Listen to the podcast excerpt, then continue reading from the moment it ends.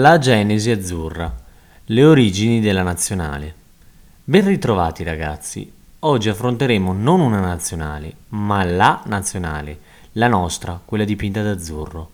Chi di voi, per esempio, sa che all'inizio venne preferito il bianco? Cercheremo però di non affrontare i classici temi già sviscerati in tutte le salse, come il mondiale dell'82 o quello del 2006, per non parlare dell'europeo che abbiamo tutti vissuto sulla nostra pelle pochi mesi or sono No, cercheremo di addentrarci nella storia della nazionale italiana fin dagli albori, come si è formata, le prime storiche sfide, compreso il primo storico derby con la Francia, un'epoca sicuramente differente dalla nostra, non per questo meno interessante. Sarà un viaggio avventuroso e un po' sconosciuto, quindi mettetevi comodi. Ah, dimenticavamo, per la realizzazione di questa puntata ci siamo avvalsi della magistrale edizione Storia della Nazionale di Calcio. Come ben saprete, il gioco del calcio risale a diversi secoli fa.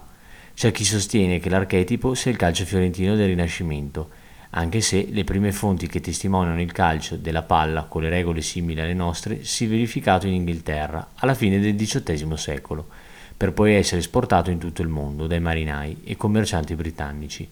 Questo portò anche all'esplosione del football in Sud America, come in Asia, in cui però ebbe la meglio il cricket e il polo. Con lo stesso meccanismo, il primo pallone a rotolare in modo coordinato tra i piedi di una squadra avvenne a Genova. Nel 1893 venne fondato il Genoa Football and Cricket Club. Da lì in poi nel centro Italia il gioco si diffuse a macchia d'olio tra Piemonte e Lombardia, con la conseguente formazione delle nostre selezioni storiche del campionato italiano, quali la Juventus, l'Andrea Doria, l'Internazionale, l'Alessandria e il Milan.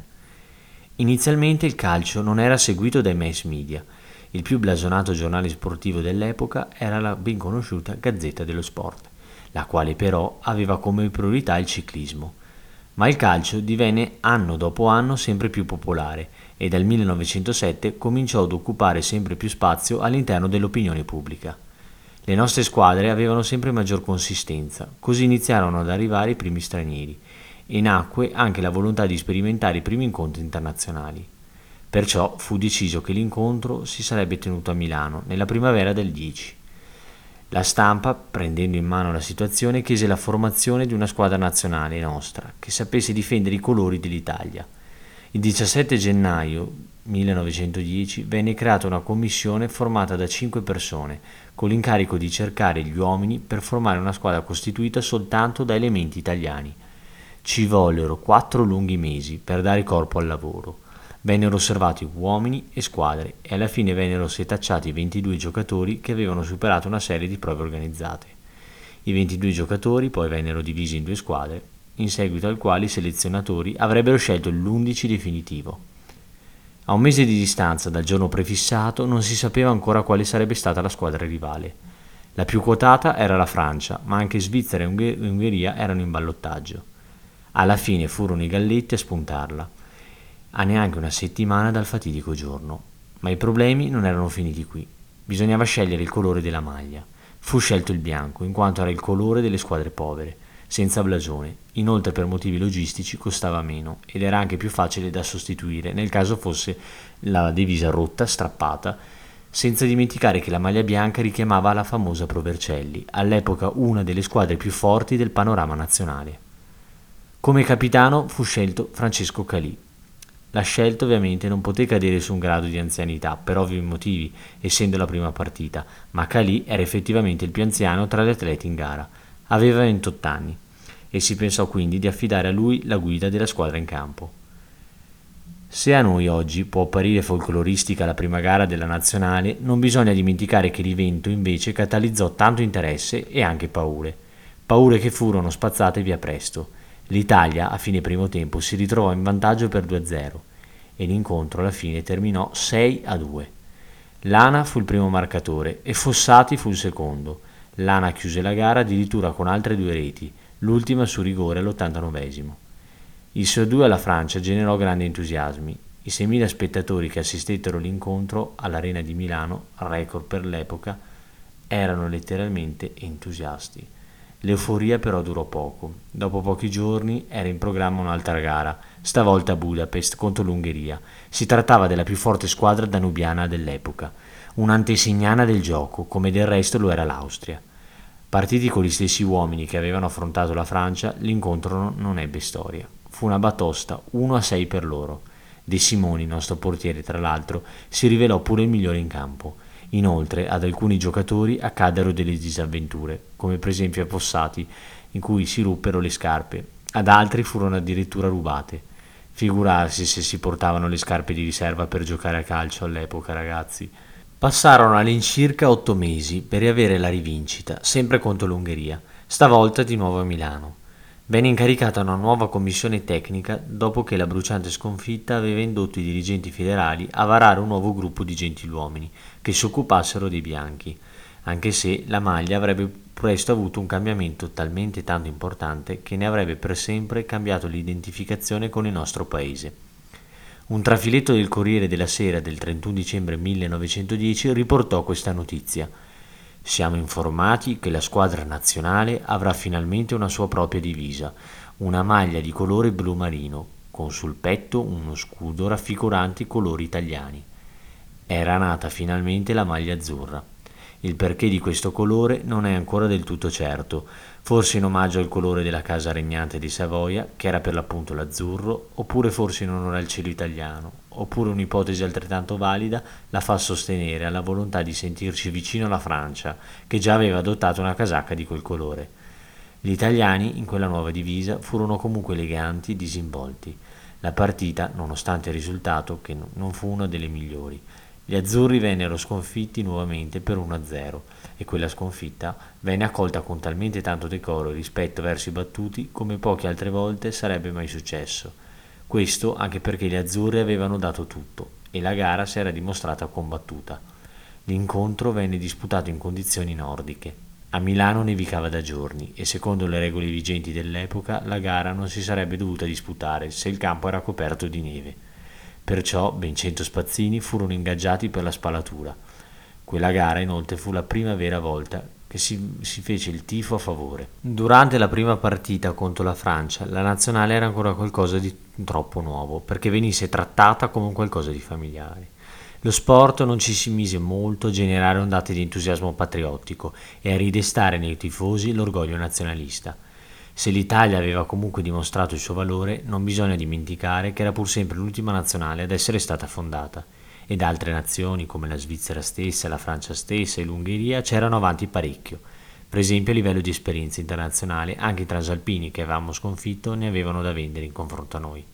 A proposito, la Francia la rincontrammo presto, stavolta a casa loro, a Parigi, e il risultato fu una partita mosco- molto maschia.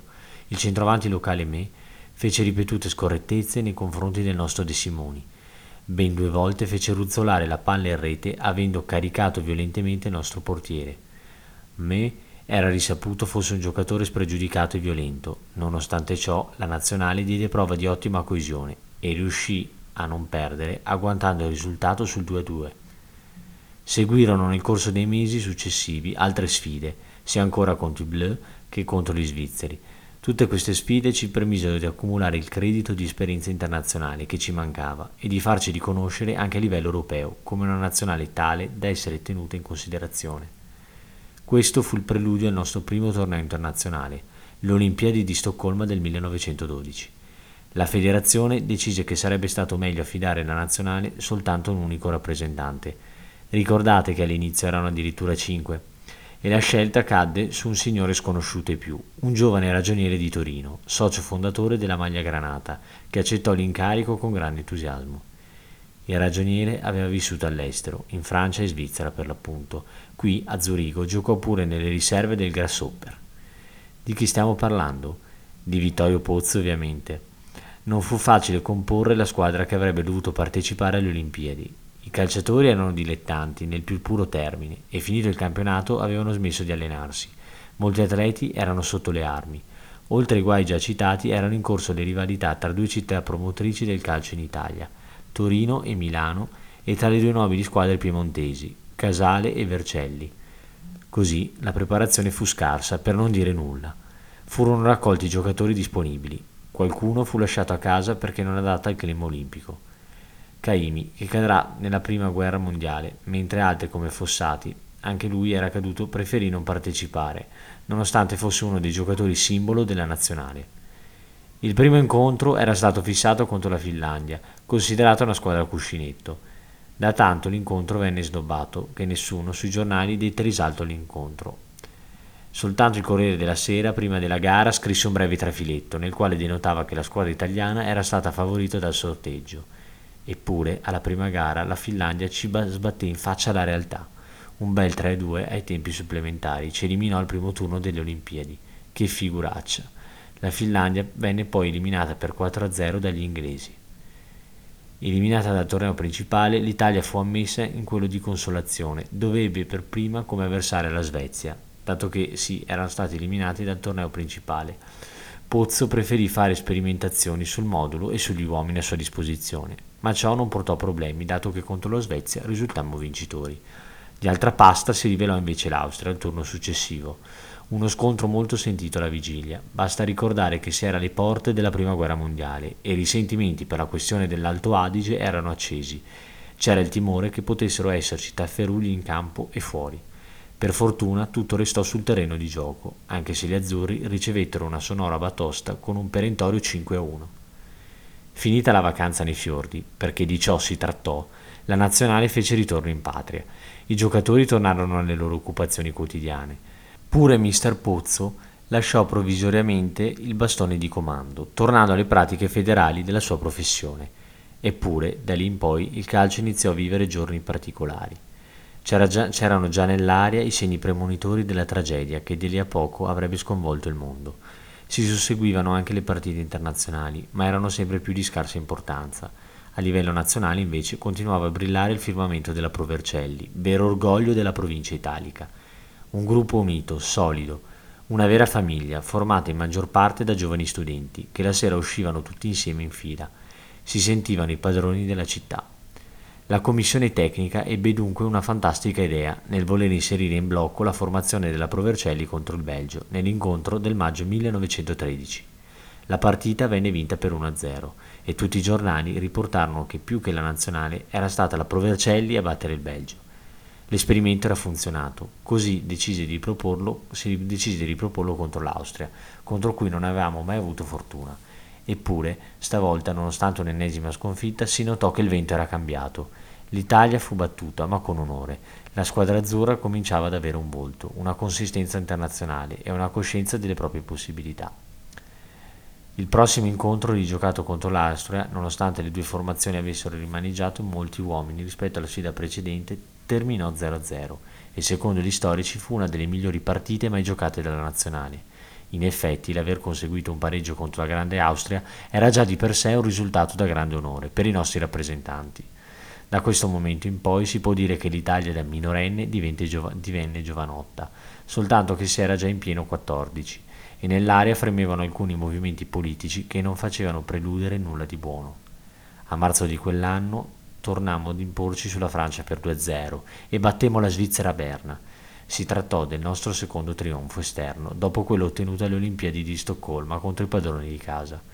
Una vittoria ottenuta con il cuore, visto che a pochi minuti dalla fine l'arbitro belga decise di punirci con un calcio di rigore che avrebbe riportato il risultato in equilibrio. Innocenti, quando si presentò Weiss sul dischetto, non si fece impressionare. Con sguardo felino ipnotizzò l'ala destra della Svizzera. Quella si trattò della nostra ultima partita in un certo senso la più importante, fu il congedo di molti atleti dai verdi palcoscenici d'Europa.